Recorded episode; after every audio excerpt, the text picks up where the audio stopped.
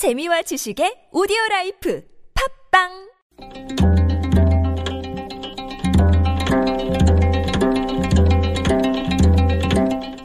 한문학자 장유승의 길에서 만난 고전 중국 춘추시대에 편작이라고 하는 의원이 있었습니다. 그는 못 고치는 병이 없는 명의였습니다. 그렇지만 편작조차도 여섯 가지 경우에 해당하는 환자는 치료할 방법이 없다고 하였습니다. 첫째는 교만하여 이치를 따지지 않는 환자입니다. 제 짧은 소견만 믿고 의사의 지시를 따르지 않는 환자는 치료할 수 없습니다. 둘째는 제 몸을 가볍게 여기고 재물을 무겁게 여기는 환자입니다. 돈보다는 건강이 우선인데 돈에 욕심을 내다가 건강을 잃은 환자는 치료할 수 없습니다.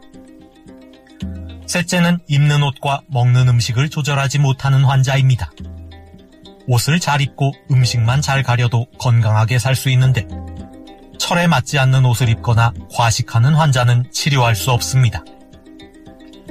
넷째는 음양이 어긋나 내장의 기운이 불안정한 환자입니다. 음양은 성생활을 말합니다.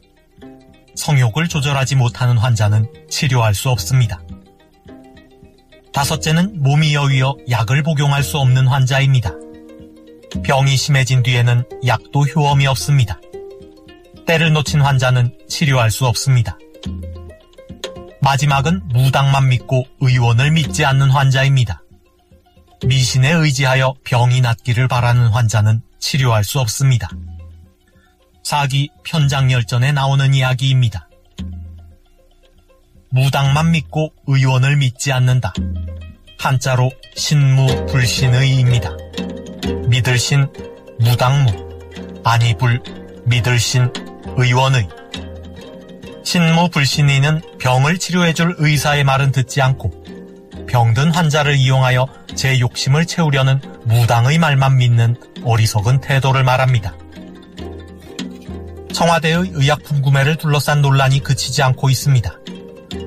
과연 어디에 썼는지 궁금한 약도 있지만 그것도 약은 약이니 그렇다 치더라도 효과가 검증되지 않고 부작용이 우려되는 약까지 대량으로 포함되어 있다는 점은 문제입니다.